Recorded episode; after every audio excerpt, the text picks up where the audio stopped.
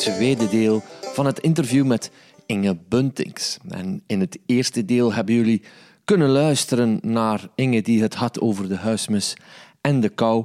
En in dit tweede deel gaat ze het hebben over de slechtvalk.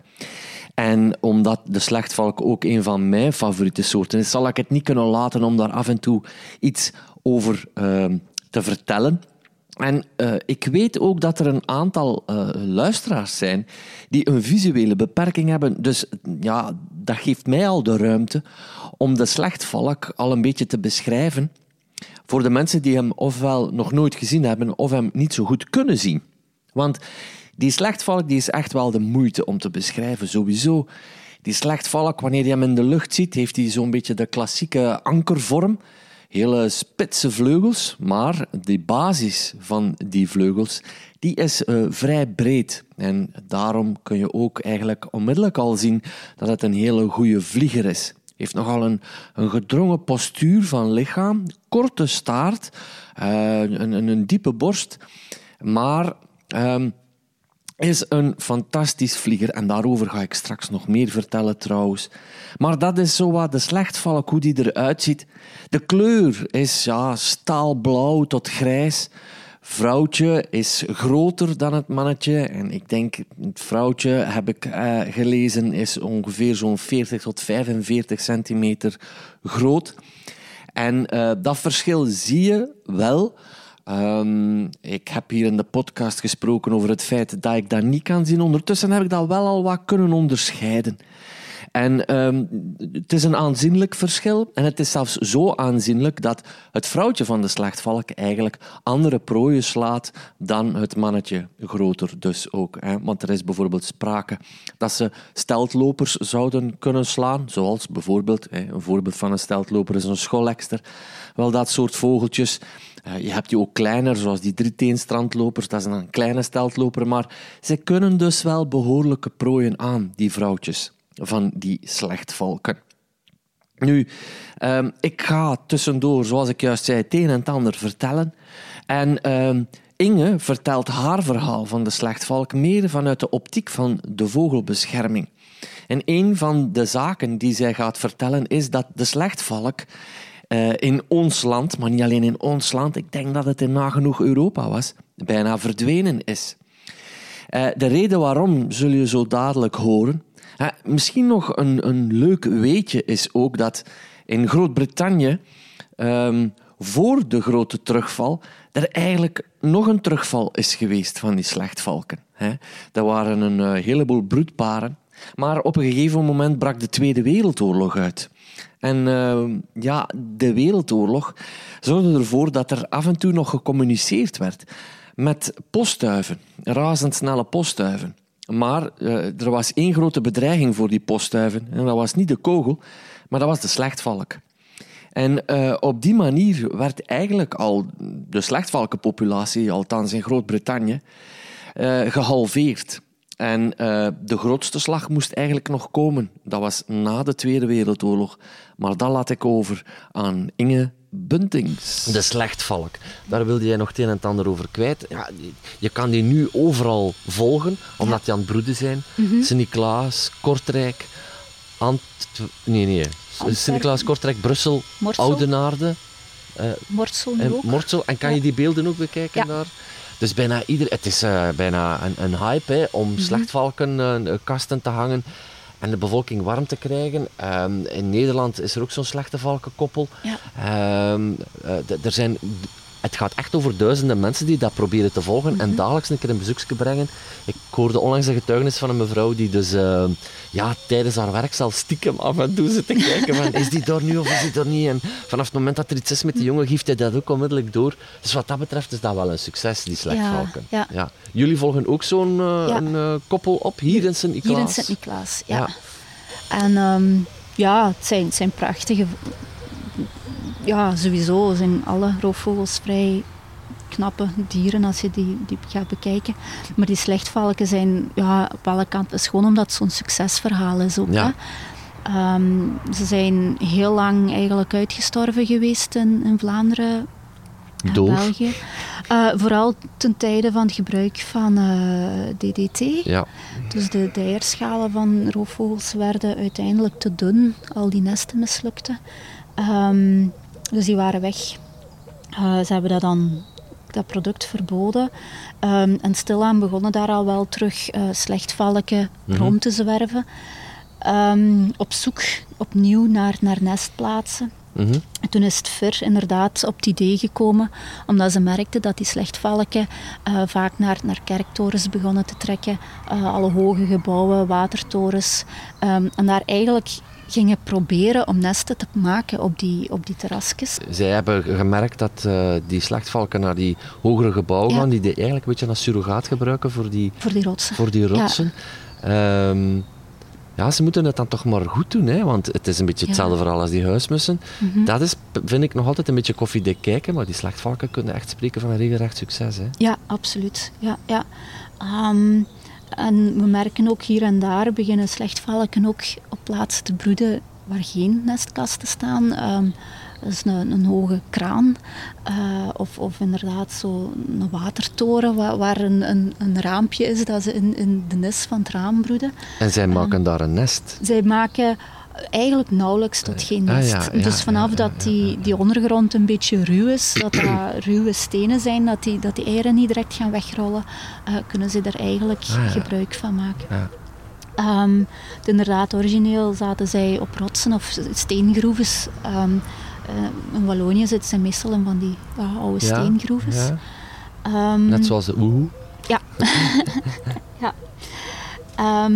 Ook een soort die het goed doet trouwens. Ja. Uh, er zijn ja. nu toch al twee of drie plaatsen in Vlaanderen waar dat ze Ja. ook al broeden. Ik weet ze, maar ik ga ze niet zeggen. Soms is het een hele uitdaging om roofvogels te kunnen determineren. Een mooi voorbeeld daarvan kun je horen uh, op de podcast toen ik op uh, vakantie was in de Languedoc, waar het, uh, ja, het determineren van bepaalde soorten toch niet zo gemakkelijk was. Kwestie van grootte, want als je ze in de verte ziet, heb je niet echt een referentie. Als ze solitair vliegen ook niet. Dus als je er weinig kaas van hebt gegeten, is dat toch voorzichtig determineren en goed uitkijken wat je doet. Nu, die slechtvalk is niet zo heel erg moeilijk om te herkennen eigenlijk, omdat het zo'n schone, massieve vogel is met die typische vorm. Maar wat dat wel vermeldenswaard is, is misschien het feit dat er een aantal ondersoorten zijn van de slechtvalk.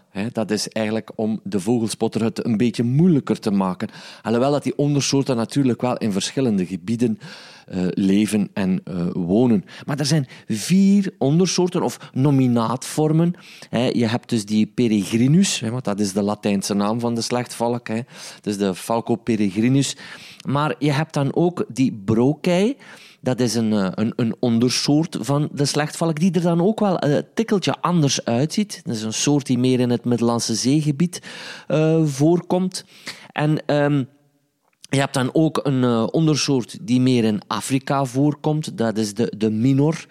Um, ja, waarschijnlijk is die ook kleiner. Ik zou dat moeten opzoeken eigenlijk, want ik, ik ken dit ook niet van buiten.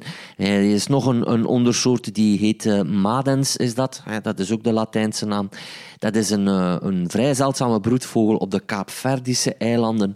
Um, dus je ziet, er zijn een aantal ondersoorten. Calidus is er ook zo eentje. Um, als je daar meer wilt over weten, dan raad ik u aan om het boek Roofvogels van Europa, Noord-Afrika en voor Azië eventjes te raadplegen, alhoewel er geen afbeeldingen in staan. Maar daar heb ik die ondersoorten uh, vandaan gehaald, hè, want het boek ligt hier voor mij.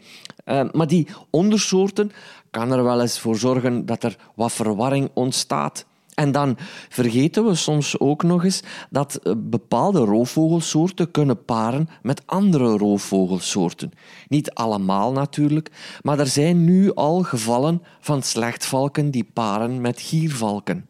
Uh, hier in Europa. En vaak zijn dat giervalken, want een giervalk is sowieso een vogel die bijvoorbeeld voorkomt in uh, Groenland. Hè. Je hebt daar twee versies van, ook weer twee soorten, een witte versie en een donkere versie. Maar die witte versie is zo gegeerd in de valkerij en dan gebeurt het wel eens dat die ontsnappen natuurlijk. En die slechtvalk die kan paren met die giervalk en daar kunnen jongen uit voortkomen.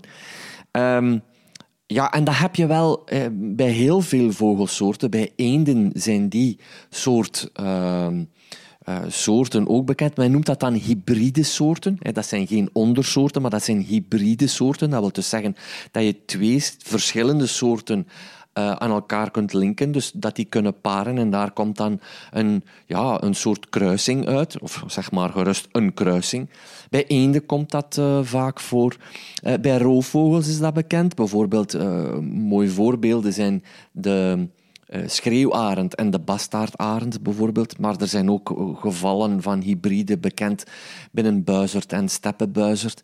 En op die manier wordt het natuurlijk wel heel moeilijk om die um, soorten te onderscheiden. Je hebt de, de wespendief en je hebt ook de Aziatische wespendief. En natuurlijk, wanneer de grens van het leefgebied elkaar begint te overlappen, kunnen die soorten elkaar wel tegenkomen, natuurlijk. Maar je ziet, je hebt dus ondersoorten en je hebt hybride vormen. Hybride vormen omdat het leefgebied overlapt, of hybride vormen omdat er zelfs ontsnapte vogels zijn uit de valkerij. Dit maar te zeggen omdat de natuur niet uh, van die duidelijke grenzen stelt zoals wij dat willen, uh, zoals het uh, voorkomt in een boekje. Maar dat maakt het allemaal spannend en des te leuker.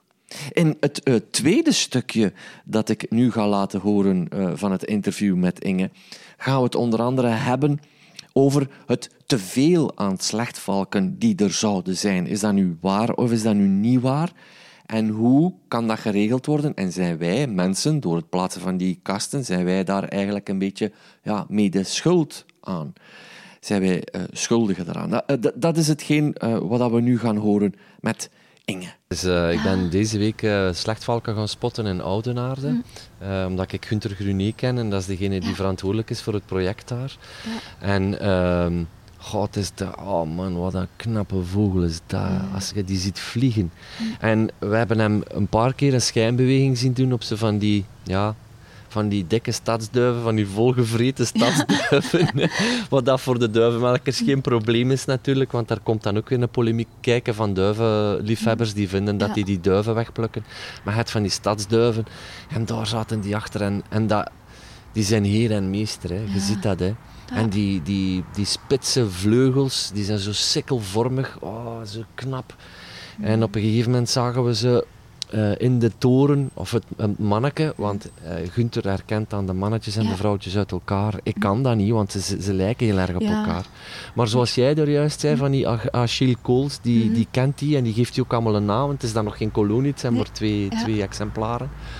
Uh, Eva en Han noemen die. En Han is genoemd naar uh, uh, collega comedian Han Koeken, Han Solo, die Peter is van het project. Ja. En ehm, Eva is iemand die daar werkt bij de toeristische dienst, die had hij kent, dus dat is wel grappig. Eva en Han. En uh, Han zat op een gegeven moment op die toren uh, ja, zijn, zijn pluimen proper te maken, want daar zijn ze constant ook mee bezig.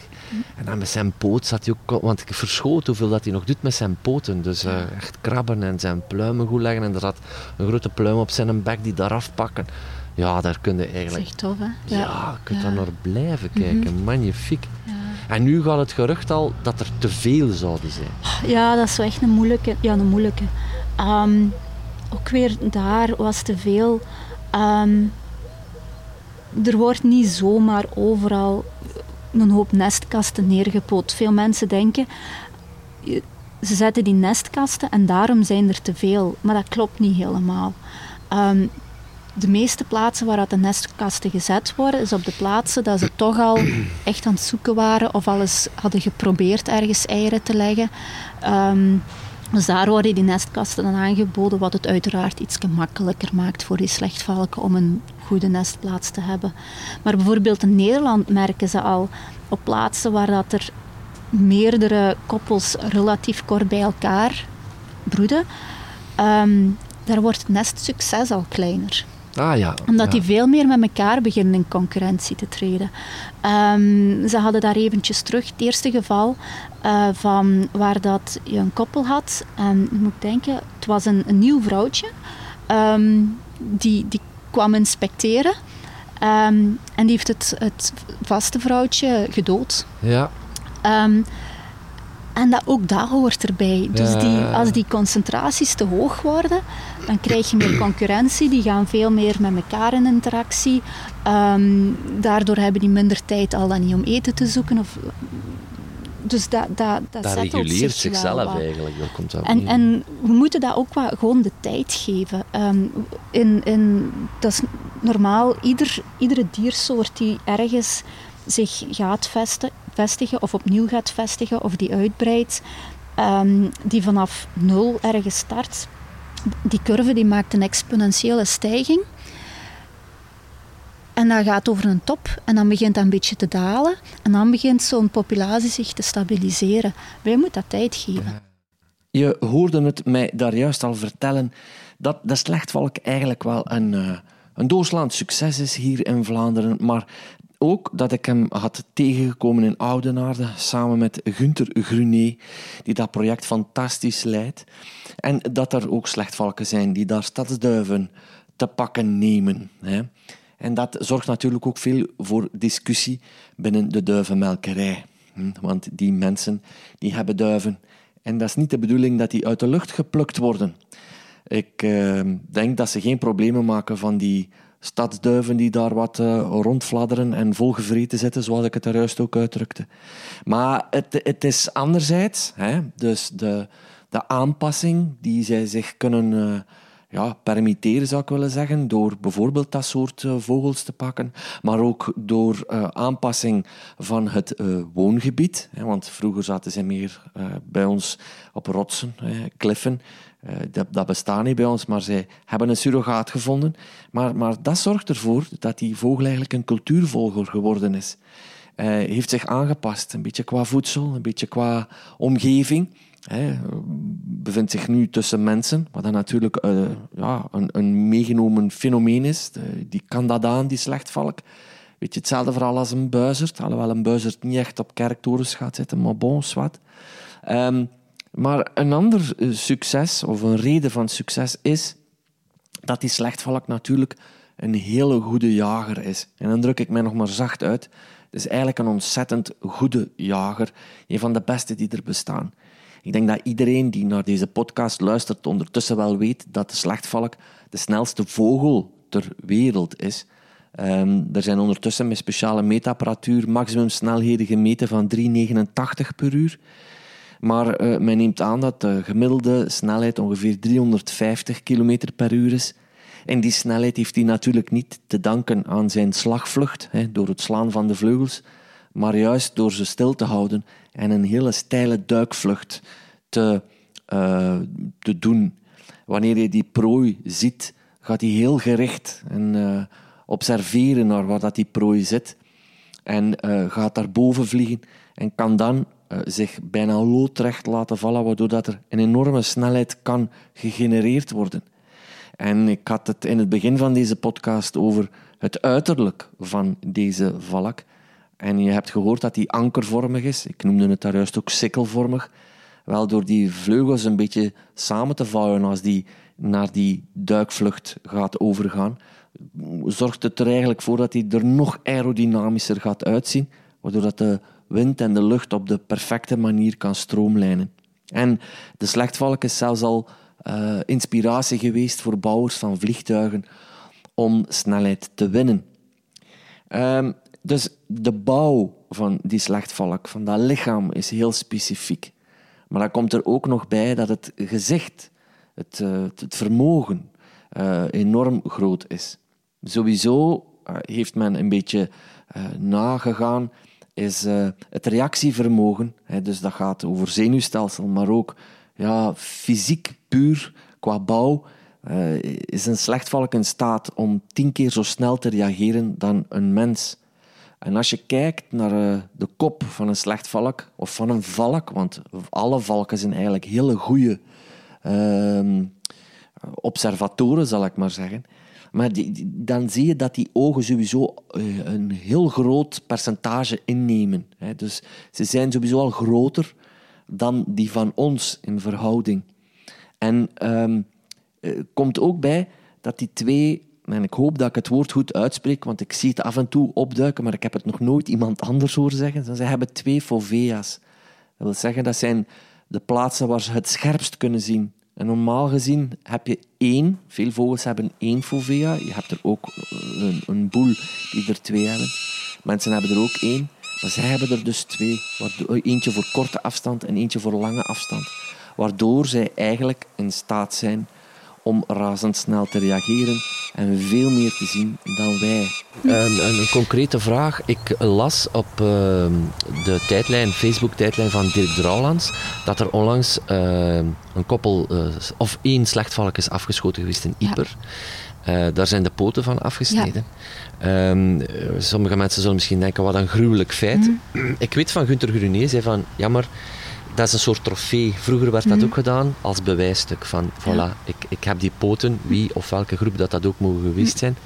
Ehm, ik, ik merk dat dat bericht van, van dat was enorm populair in de juiste zin. Dat werd enorm, dat werd massaal gedeeld, er zijn massaal reacties op gekomen. Um, de Rolands wetenschappelijk activist ehm, heeft zijn, zijn, uh, zijn stem daar niet in onbetuigd mhm. gelaten. Wat doen jullie daar dan mee met zoiets?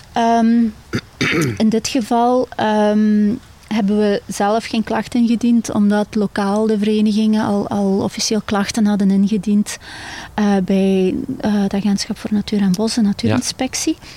Um, moest dat nog niet gebeurd zijn, zouden wij dat zeker gedaan hebben. Nu, het moeilijke is natuurlijk, vind maar eens wie dat gedaan heeft.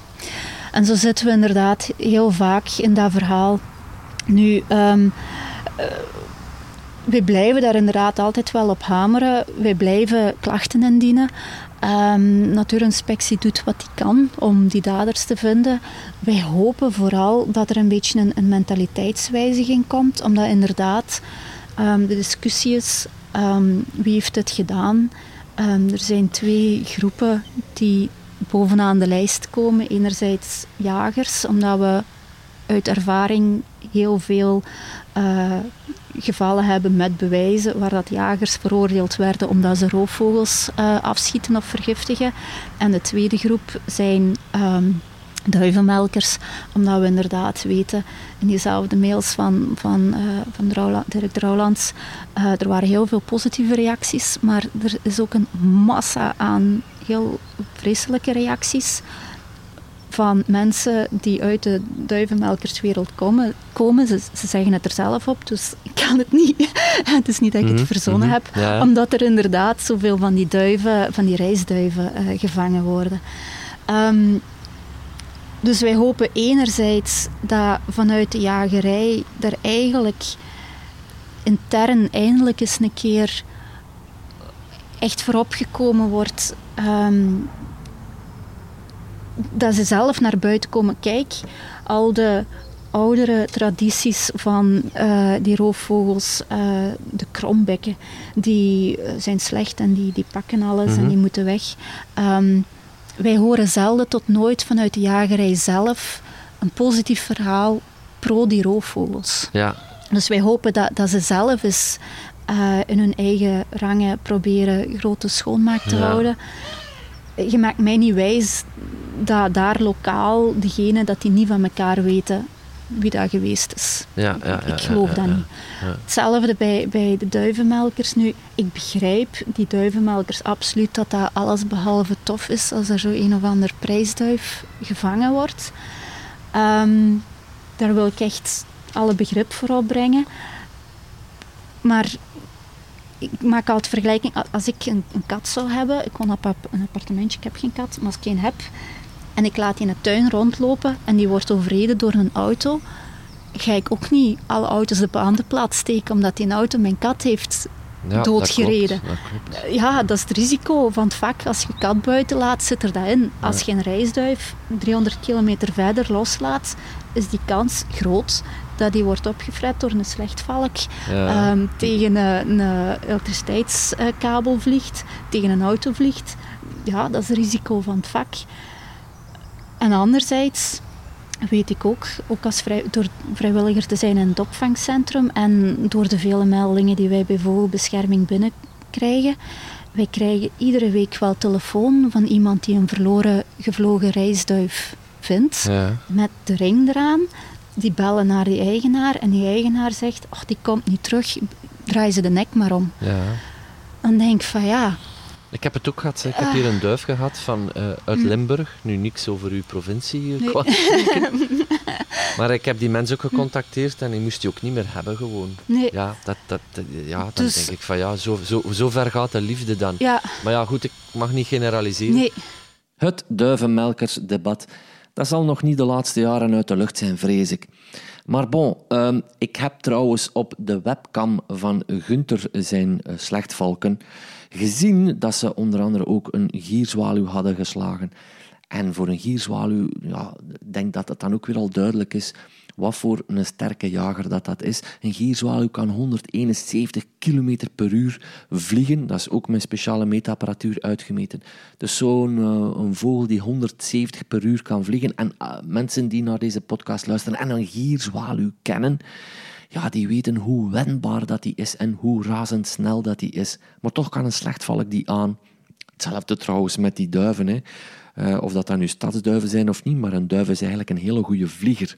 En de vogels moeten vliegen trouwens. Ik weet van Jan Rots dat een slechtvalk een zittende duif nooit zal te pakken nemen. Dus ze moeten effectief wel vliegen om te kunnen slaan eigenlijk. En terwijl dat hij die vogel slaat, zorgt hij ervoor dat het dier eigenlijk van alles breekt in het lijf. Want de, de slag is zo groot, is zo uh, krachtig, dat dat beest uh, het borstbeen bijvoorbeeld uh, kan breken en er het leven bij laat.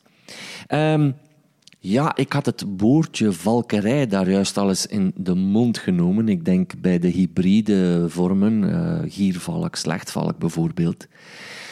Wel, uh, er is zo'n uh, een, een, een valkenierskoppel, zo zal ik het maar uitdrukken. Die heette Lloyd en Rose Buck. En uh, ja, ze staan eigenlijk bekend van uh, een aantal vogels ja, op te leiden. die gebruikt zijn in de BBC-documentaire Earthflight. Um, dat zijn magnifieke beelden geworden. Zij zijn degene, hè, dus Lloyd en Rose, zijn degene die die vogels hebben opgeleid. En ja, um, ik heb er, uh, en ik blijf er nog altijd mijn bedenkingen bij hebben bij de, de, de valkenierstiel. Maar ja, als je dat bekijkt, zie je wel dat ze enorm veel liefde voor die dieren hebben en dat ze dat op een onwaarschijnlijke manier begeleiden. Uh, op YouTube staat er een uh, hele documentaire, vermoed ik, van de kerkuil die zij hebben opgeleid. En uh, ik heb onlangs eentje op BBC gezien van een slechtvalk die zij opleiden, waaruit ook weer blijkt wat voor een uh, gezichtsvermogen dat ze dat hebben, omdat um, Lloyd met een soort prooi werkt. Dat zal een lokaas, is dat eigenlijk, een fluogeel tasje met wat pluimen aan. En hij laat dat vervolgens op 1 kilometer en 5 kilometer eventjes uh, uit zijn handen uh, glippen. En die slechtvalk heeft dat eigenlijk uh, zeer eh, snel opgemerkt en, en gaat daar uh, op af. Het, het, is de moeite waard om te bekijken. Um, maar ja, er is natuurlijk ook ja, een, een, donkere kant aan die valkerij. Um, eh, in de eerste plaats omdat je vaak van die ja, gehypte fenomenen krijgt. En in deze serie heb ik het ook al eens gehad over Harry Potter, die met sneeuwuilen en kerkuilen ja, de harten deed sneller slaan, maar dat heeft eigenlijk geleid tot meer um, vangst van roofvogels of, of roofvogels kweken en die dan grootbrengen en later blijkt dat dan niet meer te lukken. Um, Inge heeft het hier over uh, de roofvogelshows die uh, in het Waasland plaatsvonden. En, en uh, wat doet vogelbescherming daar precies mee en, en wat is hun mening? En daarom denk ik ook, zo, daarom zijn die, die nestkastprojecten of, of zeker al die webcams zo belangrijk. Omdat je merkt, um, dat is eigenlijk een beetje de andere kant van het verhaal. Mensen zeggen heel vaak, um, je kunt niet met die vogels in contact komen. Um, hoe kan je daar uh, een band mee bouwen. Dus die, die, die, die webcams helpen daarbij. En dat sluit dan ook aan bij de campagne die we houden tegen het houden van roofvogels in gevangenschap. En tegen al die shows die daarbij gebeuren. Uh, omdat een van de hoofdredenen die ze heel vaak zeggen is: ja, maar dat is een manier hoe dat wij mensen in contact brengen met die dieren. En denk je, ja, nee, dat is niet nodig. Want zo'n roofvogel op een, een arm die van punt A naar punt B vliegt, ehm, omdat hij daar een stukje eten krijgt, dat geeft u niet het beeld van als je die kunt volgen, dat die een echt ja, zijn. Die, die roofvogelshows zijn verboden in Sint-Niklaas. Ja, in het openbaar. Op openbare domeinen. Er is nog een stad, hè? Ja, Antwerpen, Sint-Niklaas, Gent, Welle, Beringen, uh, Oostende en Malderen ook. Ja. Um, dat zijn nu al de steden die, die er echt vooruit komen. Ja, ja, ja, Want ik ben uitgenodigd geworden door de Valkenierschool om uh, hun kant van het verhaal te doen. Ik heb dat nog niet gedaan, omdat ik hm. nog niet veel tijd had. Um, ja, voor mij is dat een zaak van, ja, ik wil wel eens gaan mhm. luisteren. En dat wordt uh, een manier om objectief uh, te luisteren naar een verhaal. Wat dat voor mij ook niet gemakkelijk is, want... Um, ja, ik ben daar niet voor, uh, moet ik eerlijk toegeven. Uh, ik zie uh, krachtige grote vogels uh, in gevangenschap. Ehm, ik heb ooit een ruigpootbuizerd ergens in een kooi weten te zitten. dat wordt een chaos, dat werd gewoon een chaos. En ze keken daar ook niet zoveel meer naar. Ze keken er nog wel mhm. naar. Maar uiteindelijk, als je er ook maar niet zoveel meer naar kijkt, wordt dat eigenlijk een heel droevig verhaal, vind ik. Um, die, die, die, die, die volière op zich is niet groot genoeg. Um, dat blijft een wild dier dat heel mhm. schichtig en angstig reageert op alles wat er rondom hem of haar gebeurt. Um, ja, die kakken veel en dat zijn van die spuiters, mm. ken je dat? Dat zijn, dat zijn van die ja, ja, de, vloeibare uitwerpselen zijn dat, dus dat ligt overal. In een kleine ruimte is dat heel, heel benauwend. Mm. Ah, dan denk ik van dit, dit, dit hoort eigenlijk nee, gewoon nee. Ehm, mm. ja, ook, ook al ken ik iemand die daar heel goed mee mm. omspringt, dagelijks mee bezig is. Dat is die zijn leven, dat is die zijn passie. Mm. En zijn wereld is ook wel een beetje ingestort toen hij hoorde van dit mag hier niet meer. En ik van ja, ik gun het u nog wel. Langs de andere kant, ja, nee, hè. Ja. Nee, het is ook een verhaal um, vanuit Vogelbescherming Vlaanderen ook. Ehm, ook daar weer, wij geloven echt wel dat daar veel mensen zijn die echt met alle goede bedoelingen van de wereld die vogels hebben, daarvoor zorgen, zelf die beesten of die dieren dolgraag zien en daar, daar al hun geld en middelen en tijd in steken om die zo goed als mogelijk te kunnen verzorgen en hun ding daarmee doen.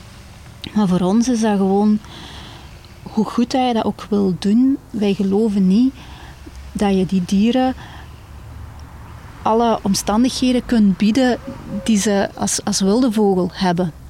Ehm, het gaat niet alleen over hoe groot is die kooi en krijgt hij genoeg eten en drinken en dat hij uiteindelijk tam genoeg is uh, dat hij die mens aanvaardt in zijn omgeving.